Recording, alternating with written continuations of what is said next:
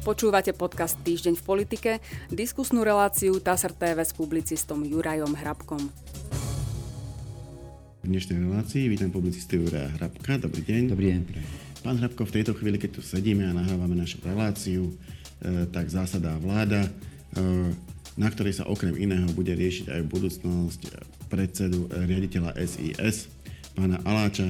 Prečítam zo správy TASR z pondelka, ktorá vlastne hovorí o tom, ako sa k tomu postavila prezidentka a potom ako sa k tomu postavil pán premiér Odor.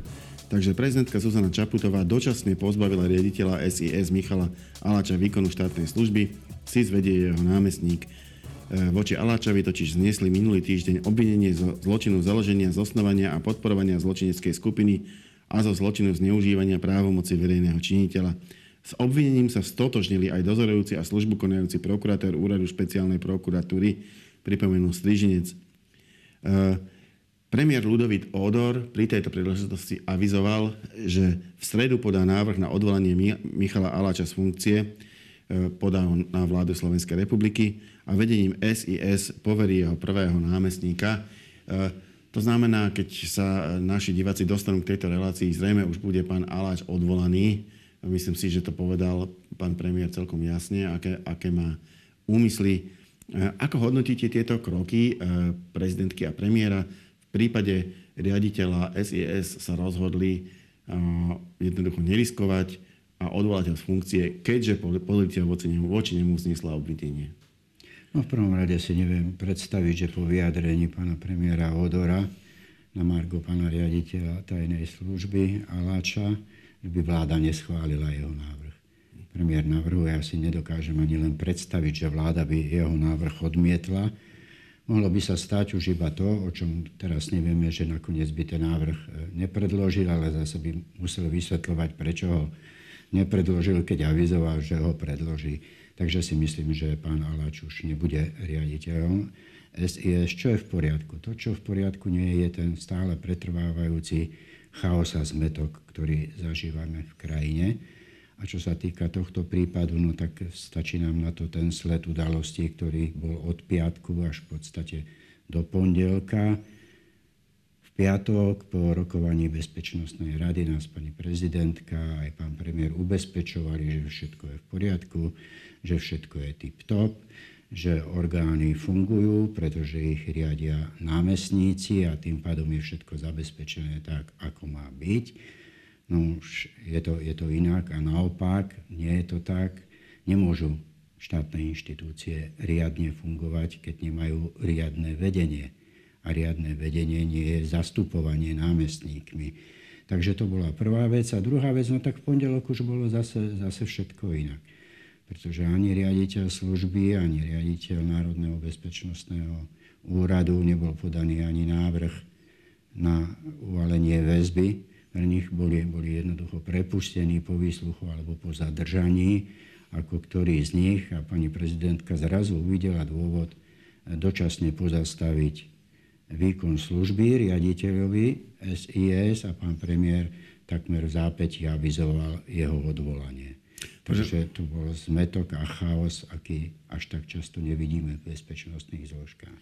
No, pra, pravda je taká, že jednoducho to je právomoc premiéra je na ňom. On mohol pána Aláča odvolať z funkcie kedykoľvek, na rozdiel od riaditeľa Národného bezpečnostného úradu, ktorého nemôže odvolať a preto ten predpokladám, že aj vo funkcii zostane. Ale teda toto môže urobiť. Ale bolo to také ako keby, naozaj ako hovoríte, komplikované. Mohol to spraviť kedykoľvek, mohol to spraviť hneď, nemusel k tomu podávať ani vysvetlenie. Ale teda išlo to tak, že najprv povedal, že počká na rozhodnutie súdov alebo nejakých iných proste orgánov, ktoré by potvrdili, že, že tie dôkazy, ktoré policajti zhromaždili, sú relevantné. Potom súdy o tom nerozhodovali, ale teda prokurátori, špeciálnej prokurátori do tej, do tej policii potvrdili, že to obvinenie relevantné je. Tomu stačilo, eh, ale aj tak ho ešte pani prezidentka predbehla. Eh, no.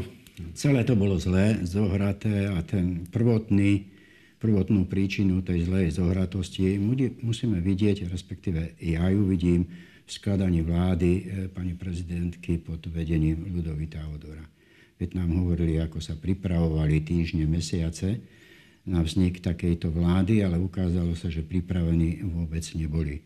To nie je nič proti pánovi Aláčovi. Pán Aláč, keď nastupoval do funkcie, taktiež vedel, že v nej nebude doživotne e, pôsobiť. Jednoducho nová vláda, nový premiér, jednou zo základných vecí, ktoré musí, alebo teda nemusí, ale má urobiť, je vymeniť aj šéfa tajnej služby to je úplne normálne, úplne obvyklé, každý s tým počíta. Lenže, lenže, to je ako keby to... si pán premiér nechal aj bývalých poradcov e, pána Hegera a nedoniesol si vlastných. Veď to, to, to tak nejde, to sa tak nerobí. Preto hovorím o tej nepripravenosti. No, chcem povedať, že nie je to také jednoduché, pretože to, čo hovoríte, by dávalo logiku vtedy, e, ak by bol štandardný stav, to znamená, v parlamente by bola nejaká, nejaká väčšina, tá väčšina by vygenerovala premiéra, čiže by mal za sebou parlamentnú väčšinu a ten premiér by si vybral e, svojho e, riaditeľa SIS, za ktorým by potom stál. A to s tým Takom, nesúvisí, či no, má no, väčšinu v parlamente. No, no ale áno. E, súvisí, sú, súvisí v tom, že, že takýto uh, riaditeľ SIS má za, má za chrbtom proste silného premiéra, ktorý si ho vybral a ktorý jednoducho uh, stojí za ním. Potom by sa mu možno nestávali niektoré veci ktoré sa v neštandardných situáciách stanú ľahšie. Podľa, podľa mňa to teda, teda nesúvisí, keď si zoberieme kompetencie, vláda navrhuje, prezidentka menuje a odvoláva. Bez ohľadu na to, či existuje nejaká parlamentná väčšina alebo nie. Veď parlament vyslovil nedôveru v podstate. Nevyslovil dôveru je presne, ale teda vyslovil tým pádom, dá sa to aj tak povedať, nedôveru e, tejto vláde, ale to neznamená, že tie kompetencie zmizli. Ak by sa to parlamentu nepáčilo, zase je tu iná vec, mohol by zmeniť zákon tak, že by tú kompetenciu premiérovi a prezidentke zobral, ale to takisto neurobil. Nie, sú kompetencie, ktoré sú dané, každá vláda, každý premiér môže dať návrh, veď ide ľudí, ktorým on musí dôverovať pri výkone svojej funkcie. To nie je tak, preto som povedal aj ten príklad s poradcami, tak nenechám si tam poradcov bývalého premiéra, ktorý padol, ktorému parlament vyslovil nedôveru, ale každý si dovedie vlastný okruh ľudí a to sa týka aj šéfa tajnej služby. To jednoducho tak sú dané kompetencie. Parlament a parlamentná väčšina s tým nemá absolútne nič spoločné. Nemôžete vládnuť s ľuďmi, s ktorými vládnuť nechcete, ktorým nedôverujete. Preto hovorím o tom, že neboli vôbec pripravení prevziať tú moc, v tom zmysle prevziať správu vecí verejných. Vidíme, že ten chaos a zmetok neustále pretrváva a takisto vidíme, kam to povedie. Vidíme, kto z toho profituje a ešte bude profitovať. No, e, ak, Je to sa, zle uchopené. Ak sa rozprávame o chaose a o zmetku, e, nielen na tom nesedí jedna vec, že ako nepripravený premiér Odor, nepripravená jeho vláda, tá situácia celá je taká, že im automaticky vytvára problémy, ktoré by inokedy nevznikali. E, ja, ja som hlboko presvedčený, že pri štandardnej vláde, štandardnom premiérovi a jeho riaditeľovi SIS a jeho vláde a jeho sile, ktorá korení v parlamente, my sme tu nemali takýto boj e, medzi, medzi inštitúciami.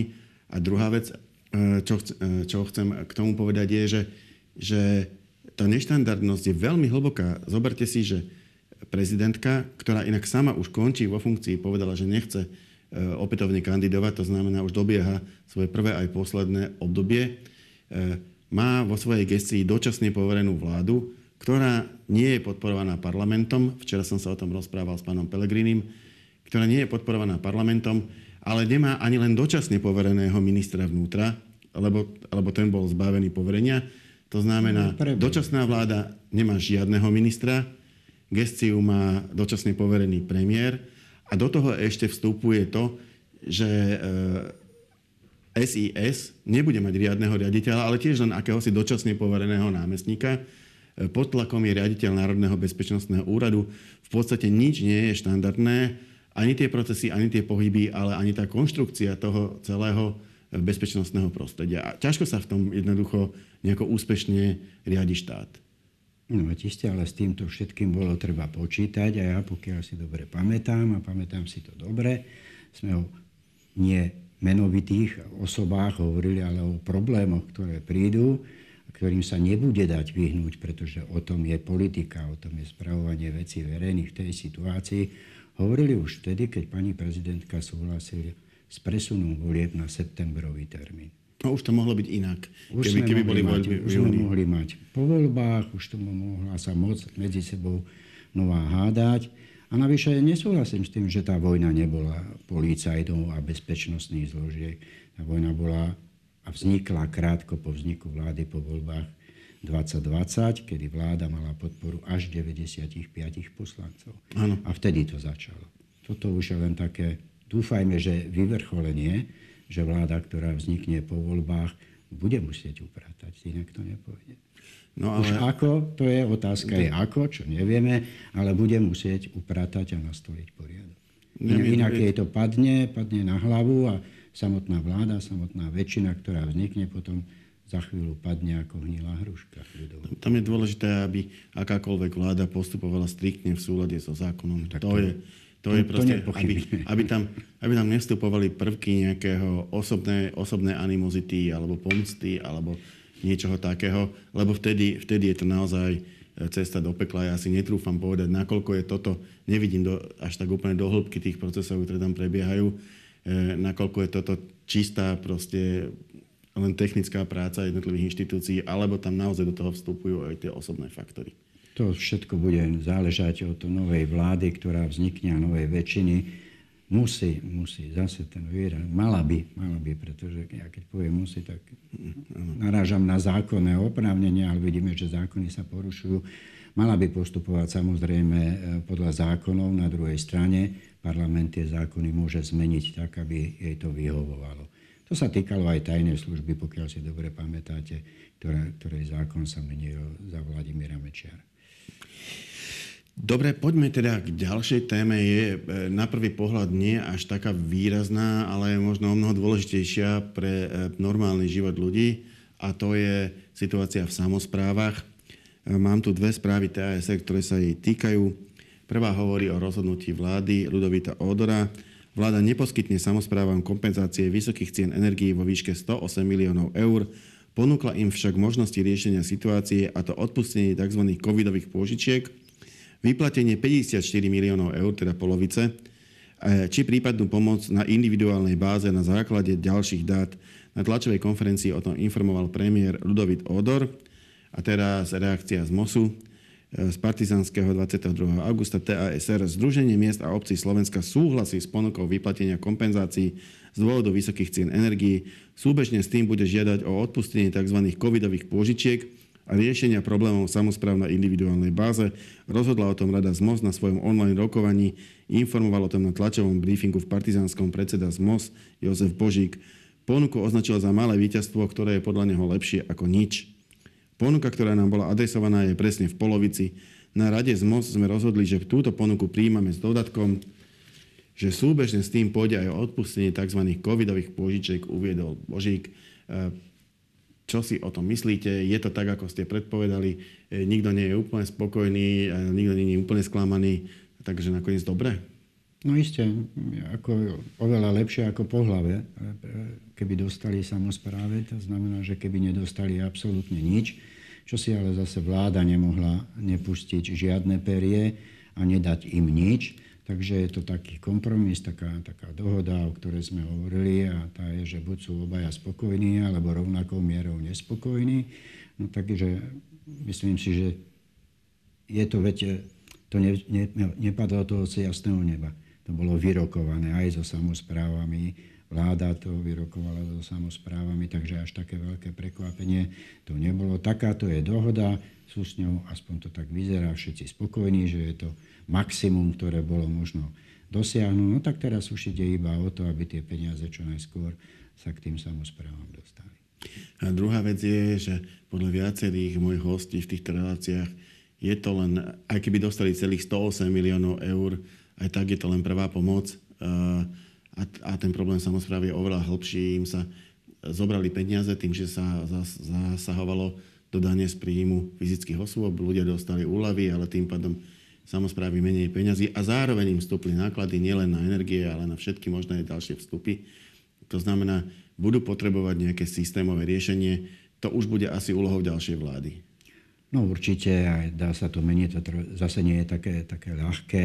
Hoci zásadné by mohlo byť, videli sme, čo sme boli svetkami v tomto volebnom období, že vláda štedro rozhádzovala medzi ľudí a museli to zaplatiť samozprávy.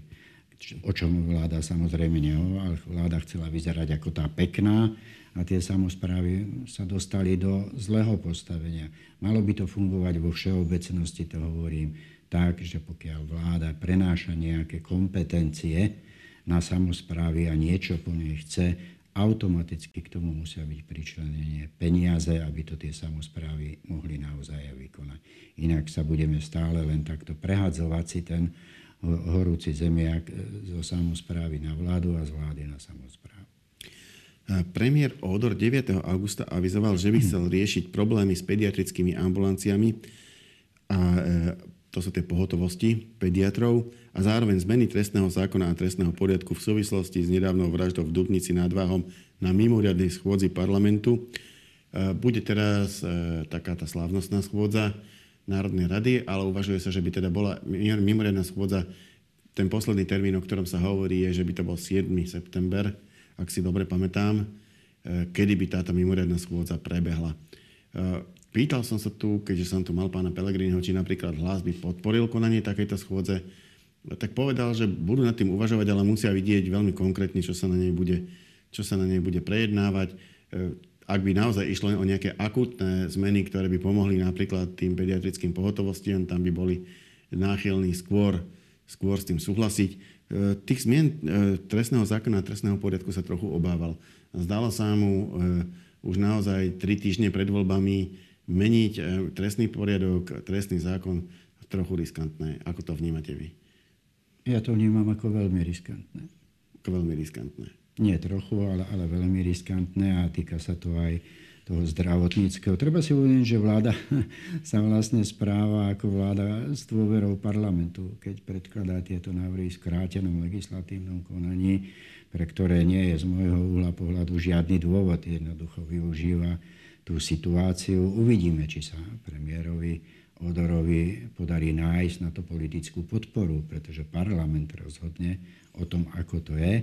To riziko spočíva v tom, a teraz hovorím aj o trestnom, eh, o trestnom zákone, ktorý sa má upravovať, a myslím, že aj trestný poriadok, že keď nemáte istotu, že bude schválené to, čo predkladáte, pretože samozrejme každý poslanec si môže navrhnúť, čo chce, a ten zákon môže výjsť toho parlamentu, ale že úplne zmenený.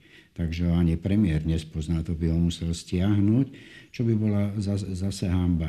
Ja si myslím si, že parlament už nemá legitimitu tento končiaci na to, aby prijímal nejaké zásadné veci. Môže to samozrejme urobiť, bude záležať na dohode politických strán, ktoré tam sú. Pre mňa osobne to je naozaj veľmi, veľmi rizikové, ak by tá schôdza bola, ak by sa otvorila, ak by sa rokovalo o tých veciach, pretože nikto v tejto chvíli nevie, ani pán Odor odhadnúť, čo z toho parlamentu nakoniec môže výjsť. A tam je potom jediná brzda pani prezidentka, že tie zákony odmietne podpísať a tým pádom, tým pádom skončia. To sa mi zdá byť ale až pri veľké rizika na to, že parlament končí, má veľmi slabú legitimitu, treba to ponechať na nový parlament, ktorý naopak bude mať veľmi silnú legitimitu, pretože vzíde priamo, priamo z volieb a ja si nemyslím, že tie veci súria až tak, že by bolo potrebné skrátené legislatívne konanie v, nom, v ňom v tomto, v tomto štádiu. Nič sa nestane, ak tie zákony nebudú platiť. Myslím, že tam bol návrh aj tak, aj tak od 1. januára budúceho roka a ak by to bolo také súrne, tak aj nový parlament to potom dokáže tak, takýmto istým spôsobom v skrátenom legislatívnom konaní schváliť. No, tam žiadne iné e, ako skrátené legislatívne konanie nemá zmysel, e, pretože e, tým, že končí volebné obdobie, keby sa to tam predložilo ako normálne zákony s tým, že teda schvália sa v prvom čítaní a o mesiac by mali ísť do druhého, tak o mesiac už bude po voľbách. To znamená, a to sa všetko zresetuje, E, úplne zbytočne by rokovali. Ak by, ak by teda mali niečo prijať, tak jedine v skrátenom legislatívnom konaní. Otázkou je, e, či to naozaj vôbec stojí za to niečo prijímať, či už to nie je, nie je lepšie nechať na tú ďalšiu vládu. Ale je tam potom aj otázka toho, že nakoľko sa samotným poslancom ešte bude chcieť, ja si myslím, že, že oni, oni budú chcieť ísť ešte do parlamentu niečo, aby ich bolo vidno. Tri týždne pred voľbami premeškať šancu, e, dva dní rečniť v parlamente. E, myslíte si, že, že odolajú? Podľa mňa tú schôdzu otvoria. Ja si myslím, že odolajú, respektíve mali by odolať, lebo opakujem, tú legitimitu majú už veľmi, veľmi naozaj, naozaj slabú. A myslím si, že v tých posledných týždňoch je lepšie byť pre nich priamo v teréne, ako niekde v televízii, kde aj tak nemajú istotu, že tie médiá zverejnia práve toho a toho poslanca a nie toho a toho. A vieme aj tak, aj tak, že v kramflekoch budú slabší, že to pomôže iba hlavne dvom, trom stranám, ktoré dokážu vystúpiť tak, aby naozaj upútali aj tie médiá svojim slovníkom, ktorým pritom používajú. Pretože už je to tak, a býva to tak aj počas volebné, volebného obdobia, nezaujme to, čo sa hovorí, ale ten slovník, ktorý sa pri tom používa a to, čo sa interpretuje. Ďakujem pekne, to bola posledná otázka a posledná odpoveď našej dnešnej diskusie. Ja za účasť na nej ďakujem Jurajovi Hrábkovi. Ďakujem za pozvanie. A my sa v našej relácii opäť stretneme na budúce. Dovidenia.